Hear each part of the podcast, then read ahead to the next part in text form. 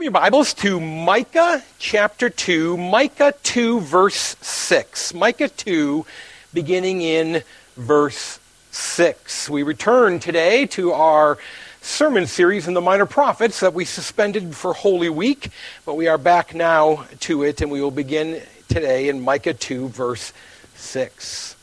Some years ago, I was driving to traffic court to fight a penalty, a fine that I had been given.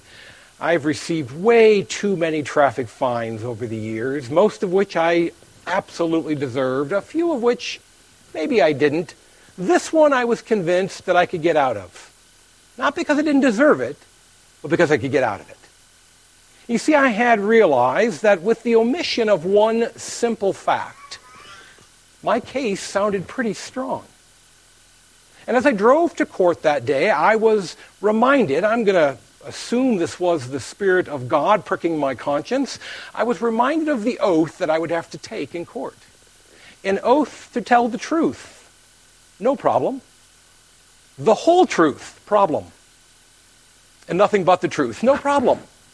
I wasn't going to lie at any point. I wasn't going to say anything that wasn't accurate and true. I just was going to leave out one fact. But in leaving out that fact, I skewed the reality of the situation in my favor. And so the truth, though there were no lies, the truth was not represented or would not have been. I turned the car around, I drove home, I called the court, I entered my guilty plea over the phone, I paid my fine with my credit card, and that was that. But it is a good picture of the warning that Micah presents to us in the second chapter, this uh, sermon that we find here in the book of Micah. So as we prepare to hear the word of Micah today, let's keep in mind that it is the truth, the whole truth, and nothing but the truth, which does set us free in Christ Jesus. Let's pray. Lord, by your Spirit and through your words, instruct us today about the whole truth of your good news. Keep me from omitting any truth which you have proclaimed and from adding any error which you have not said. Let your word shine forth today. We pray this in Christ's precious name. Amen. Micah chapter 2, beginning in verse 6. We will stop frequently as we go through this to offer some comments. There is an outline for the sermon on the insert in the bulletin, and I will be following along with that outline so that even now we are looking at that first point gospel omission. Gospel omission. Let's consider Micah 2, beginning in verse 6.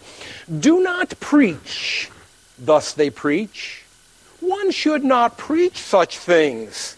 Disgrace will not overtake us. Here, Micah is preaching about the preachers of his day.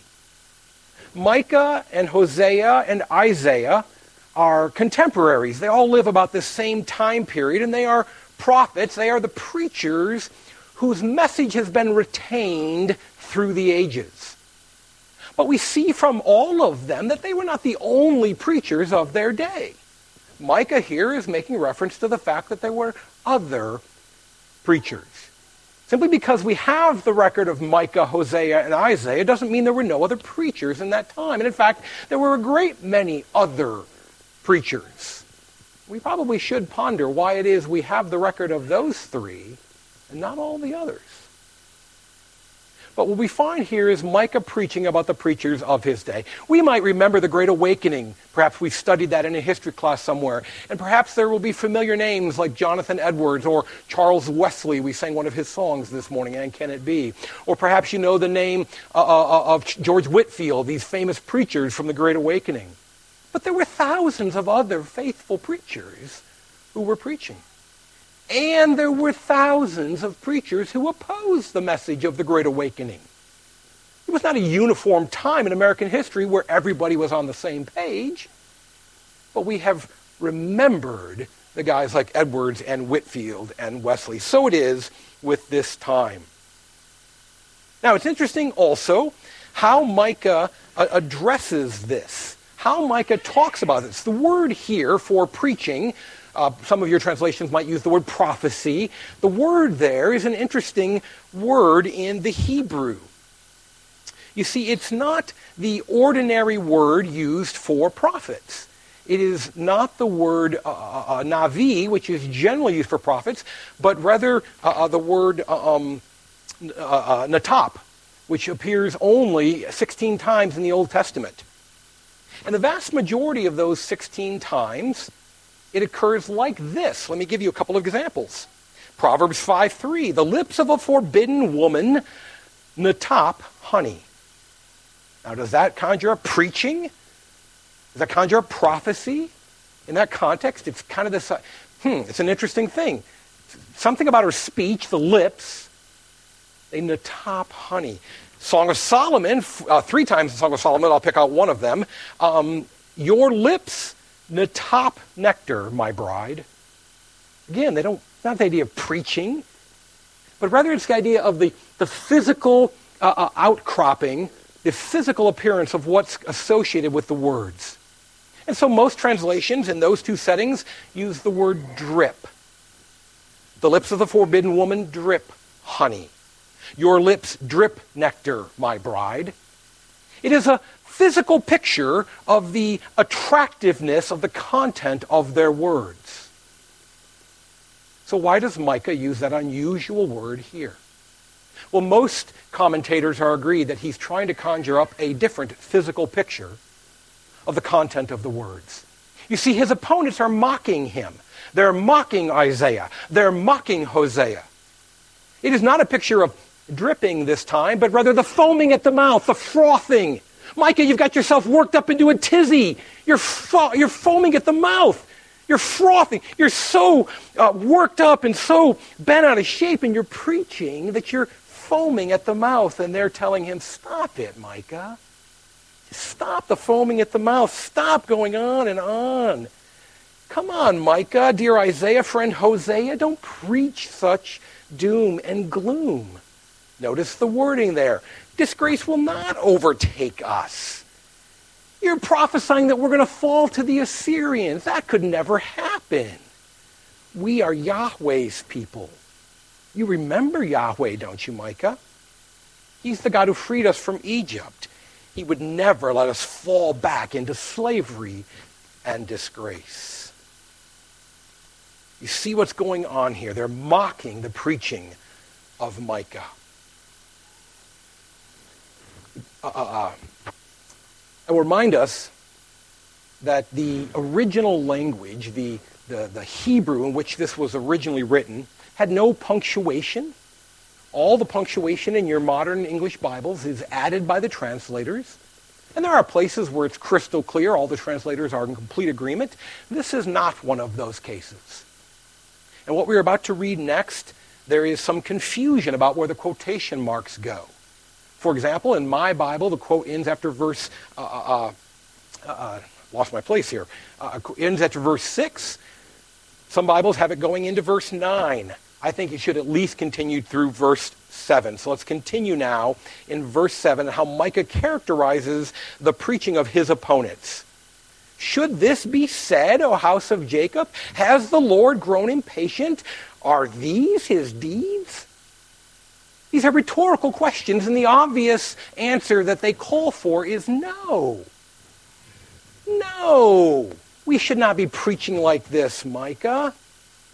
Should this be said, O house of Jacob? No, it should not be said. Come on, Micah, what are you doing?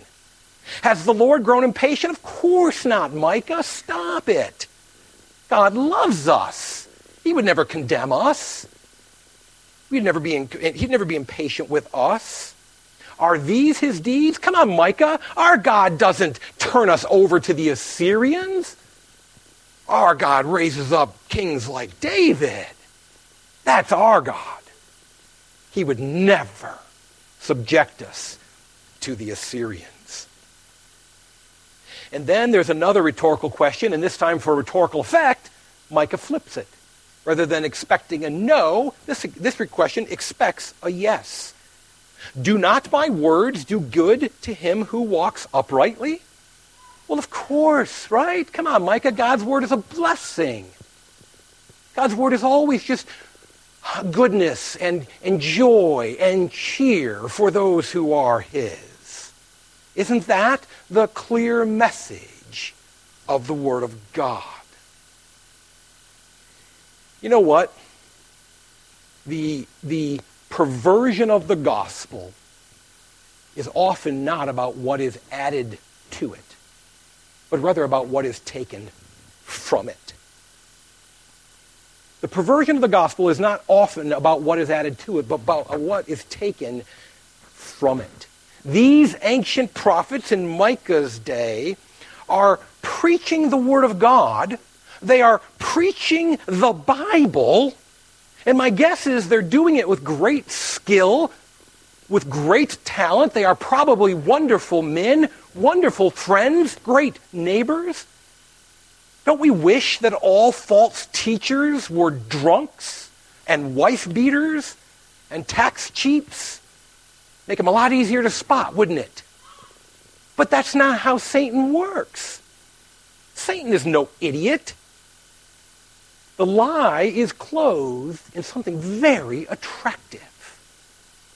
And these men are preaching God's word. They're preaching Exodus 34 6. Flip over, keep your finger in Micah 2. Flip over to Exodus 34 6. Look at Exodus 34 6. This is what they're preaching. This is their text. They're not adding things to the Word of God. They're preaching Exodus 34 6, which says, The Lord, Yahweh, the Lord, the Lord, Yahweh, Yahweh a God merciful and gracious, slow to anger and abounding in steadfast love and faithfulness, keeping steadfast love for thousands, forgiving iniquity and transgression and sin. They're preaching the Bible. It has often been said that every heretic has his verse. The problem is not with what they're preaching but with what they're not preaching. It is a gospel omission that Micah is calling out. You see, they're not going on to preach 34 7. He will by no means clear the guilty, visiting the iniquity of the fathers on the children and the children's children to the third and fourth generation. They com- conveniently forget that verse much easier to do back. By the way, this is one of the reasons you should always. We put a lot of text in our bulletin. We do not put the sermon text in, and this is why, right here. You must always look at your Bible and be sure I'm not pulling it out of context. Back then, Joe, average churchgoer, didn't have a copy of the scriptures. Only the priests had the scriptures. And so they were reading 34 6 and keeping silent about 34 7. They were proclaiming this wonderful news of God's mercy and of His grace and of His steadfast love and His compassion and His forgiveness, and they were not proclaiming 34 7. But He will by no wise clear the guilty. Their pollution, their perversion of the gospel was in their omission. You see, we human beings struggle with both and concepts. Things that are both and. We like the either or. We like the cut and dried. We like to uh, put things in a, in a big group, uh, uh, stereotype, label that group, and just assume everybody in that group must be like that. I mean, look at how our world is struggling right now. Either police are villains or they're heroes. It's either or.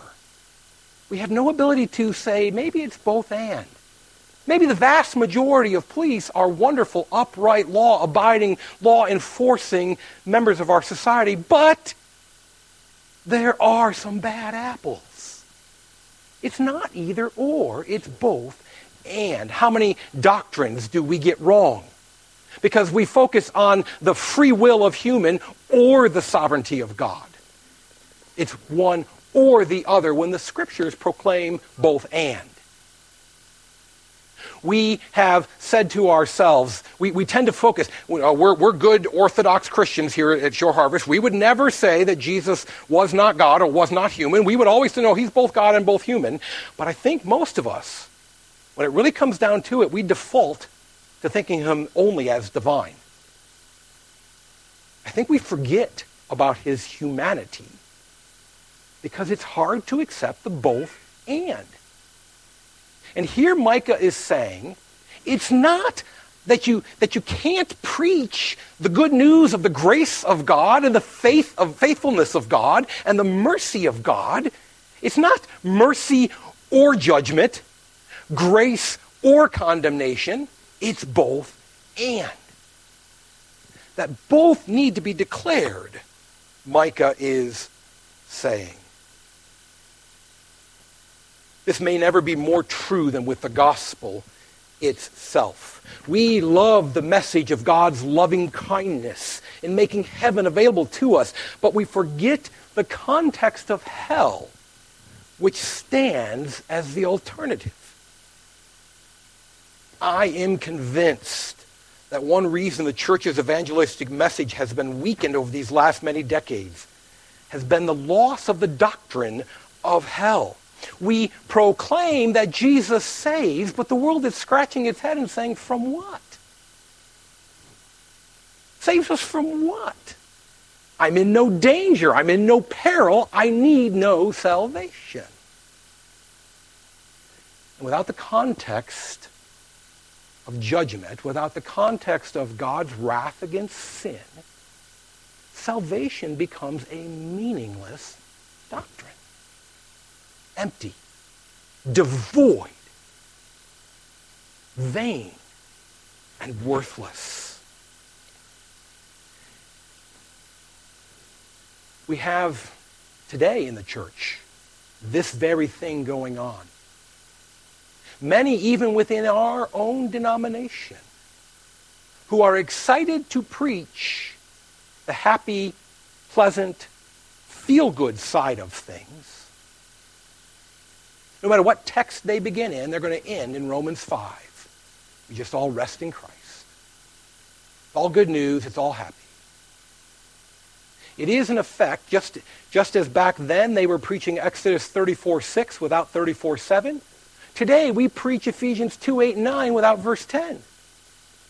2, 8, and 9. For it is by grace you have been saved through faith, and that not of yourself. It is the gift of God, not of works, so that no one can boast. And we preach that with great joy. And we name countless churches Grace Church. And we have all the ministries that proclaim the grace of God and the ministry of God to it. And it's a wonderful message, and we ought to proclaim it.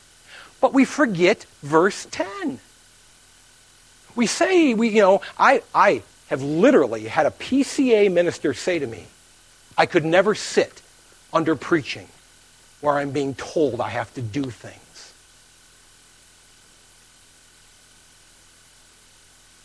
Not, here's what's wrong with that scripturally. I just couldn't sit under it. As if verse 10 didn't exist. For we are God's workmanship, created in Christ Jesus to do good works, which God has prepared in advance that we might walk into them. We cannot hear part of the Word of God without hearing all of it. That is gospel omission. It is a perversion. Jesus himself said, If you love me, you will obey my commandments. Jesus himself said, Go into all the world and make disciples, teaching them to obey all that I have commanded. Jesus himself said, I tell you on the day of judgment, people will give an account for every careless word they speak. And unless we think for a moment that, well, that just means the unsaved people. Paul takes that teaching, and when he writes to the Romans in Romans 14 12, Paul applies it this way So then, each of us will give an account to God Himself. Brothers and sisters, we cannot hold to a gospel that says everything's warm and fuzzy, everything's wonderful and good. You need not worry about anything if we don't also proclaim the second part of that. you are going to stand before God and give an account for what you did with the freedom you have in Christ. You are one day going to stand before God and give an account for what you did with the salvation he gave you. Forgiveness does not negate obligation.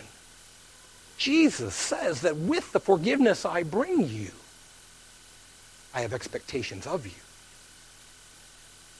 You know, it's interesting, as you think about the ministry of Jesus, to whom was he gentlest, kind, kind, kindest, friendliest? It was with the prostitutes and the tax collectors, those who really didn't know any better. He was patient with them. With his disciples, those who should have known better, those who had been called, those who had been taught and instructed, he was pretty harsh. How many times did he say, Ye of little faith, to Peter, Get behind me, Satan?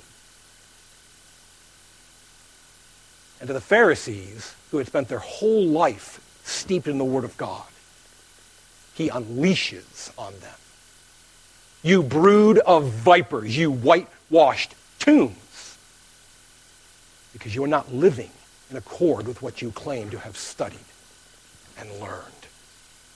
Micah looks at the preachers of his day. These are preachers who say, don't preach disgrace. Don't preach that we're going to fall to Assyria. Just preach the happy, the joyous. That's all we want to hear. And he says, that is a gross gospel omission. Gospel omission leads to gospel rejection. Look at verse 8. But lately my people have arisen up, have risen up as an enemy you strip the rich robe from those who pass by trustingly with no thought of war. The women of my people you drive out from their delightful homes, houses. From their young children you take away my splendor forever. Arise and go, for this is no place to rest, because of uncleanness that destroys with a grievous destruction. Rich robes and delightful houses speak of the economic prosperity at the time of Micah's ministry.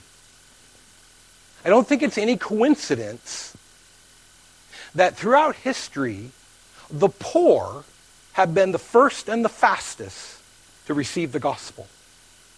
For the poor live a life in close proximity to the wrath of God against sin. When a storm comes, it's their homes that are wiped out. When a pandemic hits, they're the ones who cannot get adequate medical attention.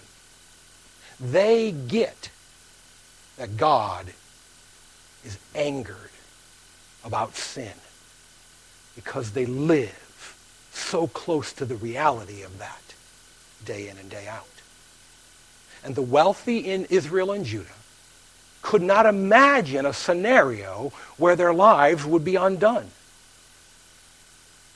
because of the wealth amidst which they live. Micah points out in these verses how it was that where there were gospel omissions, there is eventually going to be gospel rejection. Notice in verse 10, and again, I think this probably, we should be seeing this as Micah returning, putting uh, hypothetical words in the, in the mouths of his opponents. I think is how we should understand verse 10. Micah is saying, uh, um, Micah is speaking on behalf of his opponents, arise and go, do not stay here. Some of the translations you have in front of you might say, get out. And sarcastically, they add, obviously, Micah, you think this place is unclean. So why do you want to stay here? We don't want you here. And you think the place is unclean, so beat it out of here. Just go home.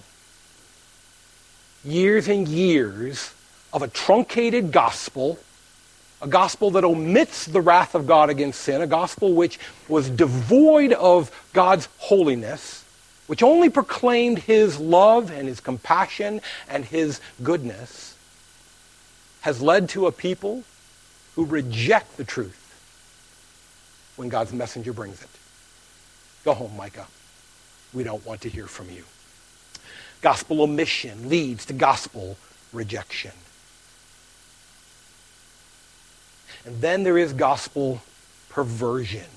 Gospel perversion. You see, rarely does the church just simply set aside the Word of God altogether. That would be too obvious. That would be too blatant. Even the, the, the, the most uh, hardened layperson would be at that point go, Ooh, I'm not comfortable with that. So, what do we do instead? We pervert the gospel, we, we make it to be what we want it to be. Look at verse 11. If a man should go about and utter wind, one of the translations says, if a man should go about and be a windbag, I like that. Be a windbag. If a man should go about and utter wind and lies, saying, I will preach to you of wine and strong drink, he would be the preacher for this people. I don't think any of us can deny that over the last decades there has been a proliferation of books which call themselves Christian, but which proclaim a, a, a prosperity gospel, a health and wealth gospel. Some of the titles are familiar to you. Your best life now. The prayer of Jabez. How to manipulate God into getting everything you want from him. And these books sell millions of copies, while the works of theological weight languish on bookstore shelves. You know, another way to look at it, did a little looking. I went to BibleGateway.com, the most commonly used uh, uh, internet Bible source the, uh, out there. I did a little search on the most commonly searched verses. What verses do people look up? The top four are interesting. In fact, the top uh, 18 are interesting. Let me give you the first four. You probably can guess the first one. The most commonly searched Bible verse is John 3:16. No surprise. Speaks of God's love for us, God's salvation for us. The second most commonly searched verse, at least in 2020, Jeremiah 29:11. I know the plans I have for you, plans to prosper you and not to harm you. Plans to give you hope and a future. I'm going to guess that nobody bothers to put that in the context of Jeremiah, to recognize that that is a prophecy Jeremiah gave to a particular people at a particular time. It does not transcend the ages. It does not necessarily apply to me today, but that's how we take it, I'm sure. The third most common, Romans 8:28. And we know then in all things God works for the good of those who love him who have been called according to his purpose. And of course, we all assume that we love him. We all assume that we've been called according to his purpose. So we all assume that he's working for our good. Philippians 4:13 was the fourth most common. I can do all this through him who gives me strength.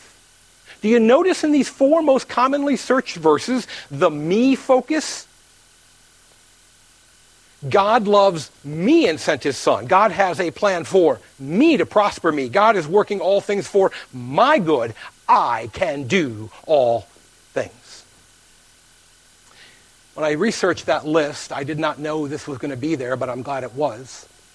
Below the list was a commentary from Collin Hansen. Collin Hansen is the editorial director of the Gospel Coalition and apparently also writes for Bible Gateway. He wrote the following, and I'm quoting Collin Hansen. Let me mention an omission from that list. Maybe you caught it too. Knowing the whole Bible and not just the most searched passages, you realize that the absence is glaring. You won't learn from this list why God needs to redeem the world he created. You won't learn why his love is so significant you won't find any warning of what's to come if you don't believe.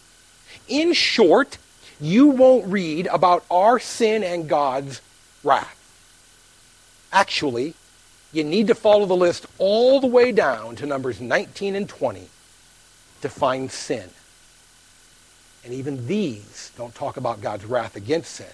Number 19 is 1 John 1 9. If we confess our sins, he is faithful and just and will forgive us our sins and purify us from all unrighteousness. And number 20, uh, uh, for all have sinned and fall short of the glory of God. If we neglect sin and the Lord's righteous wrath, then we haven't understood even the basics of Scripture and God's true character. Like I said, I didn't go there looking for Collin Hansen to give me so much meat to the sermon, but I am thankful he did. The Bible verses we choose to search reveal how we have perverted the knowledge of God and his gospel. The good news is not that God's wrath has been averted by Christ's work, but that there was never any wrath to worry about. God is simply there to make me happy. Beer and wine.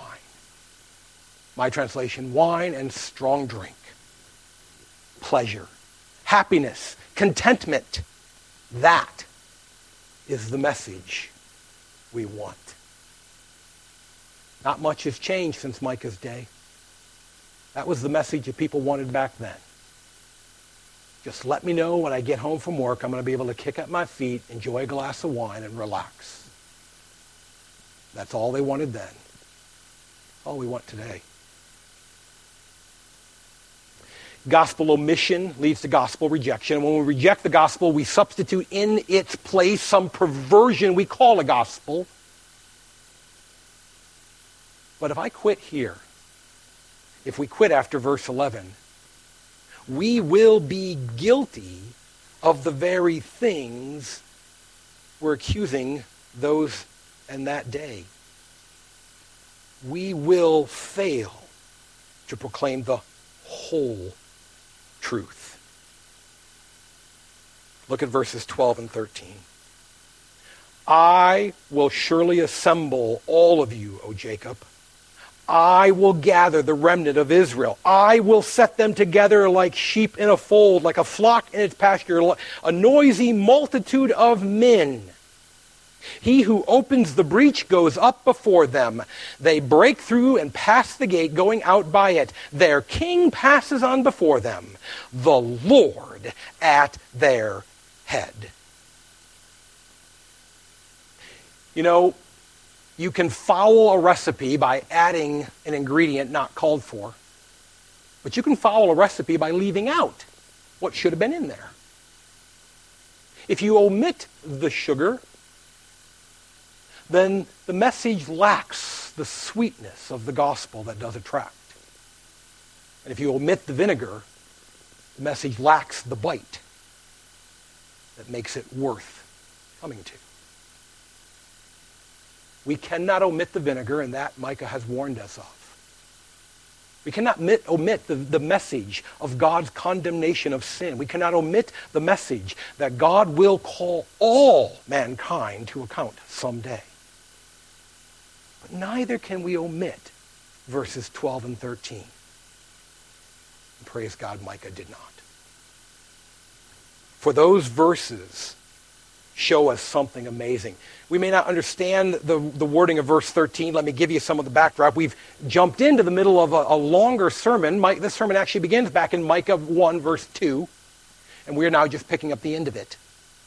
And in chapter 1, Micah warns that God himself, Yahweh, is going to bring the Assyrians to invade Samaria and Jerusalem. Samaria and Jerusalem were the capital cities of the northern kingdom of Israel and of Judah, respectively. They were walled, fortified cities. And God is going to destroy their walls, overcome their defenses, so that the, that the Assyrians can, can conquer them in 722 BC, that happens to Samaria. In 701 BC, it almost happens to Jerusalem.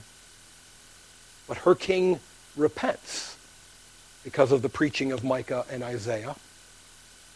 And he humbles himself before God, and God spares Jerusalem on that occasion. But Micah is telling us here in verse 13, you notice the wording there. He who opens the breach.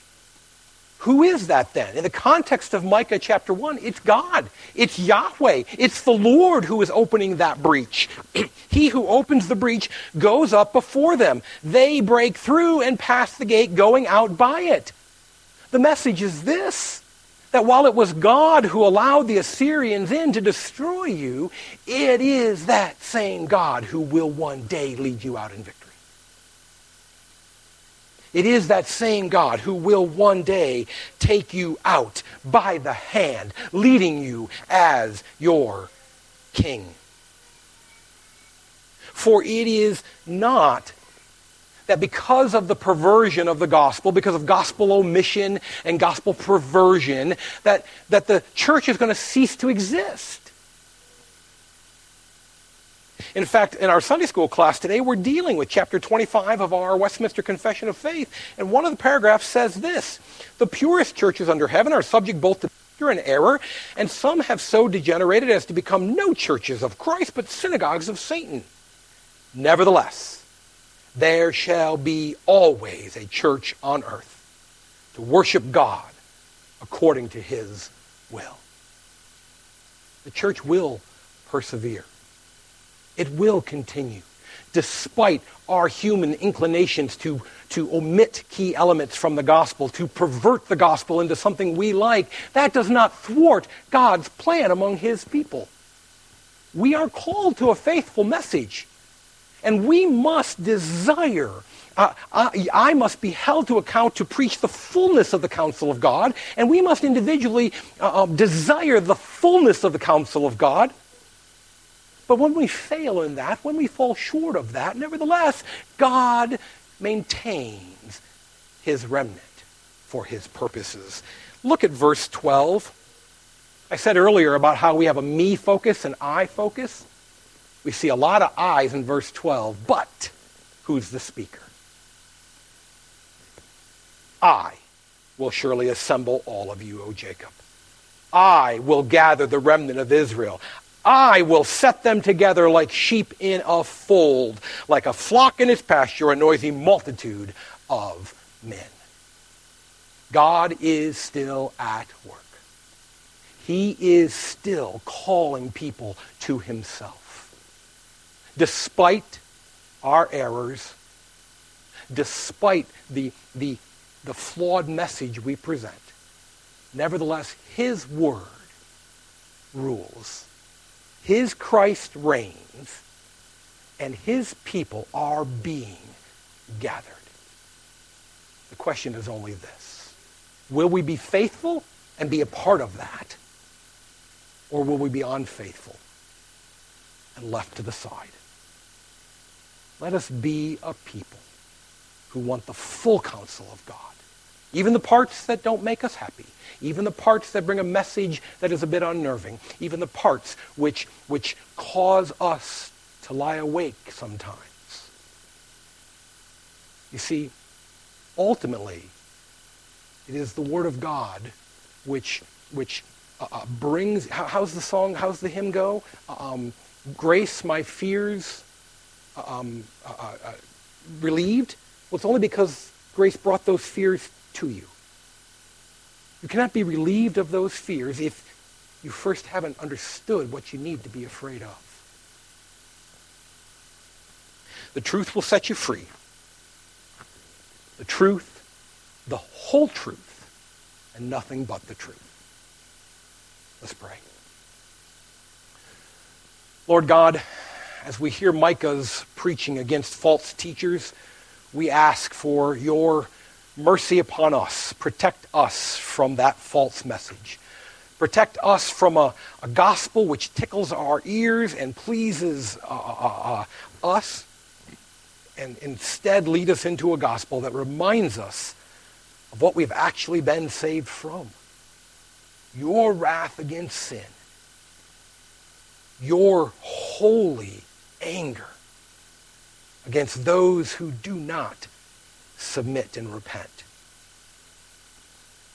And let us worship you more richly, appreciate you more fully, follow you more closely, because we have seen where we might have been. Let us stand in the ministry of Micah and say, There, but for the grace of God, go I. We pray this in the gracious name of Jesus our Savior. Amen.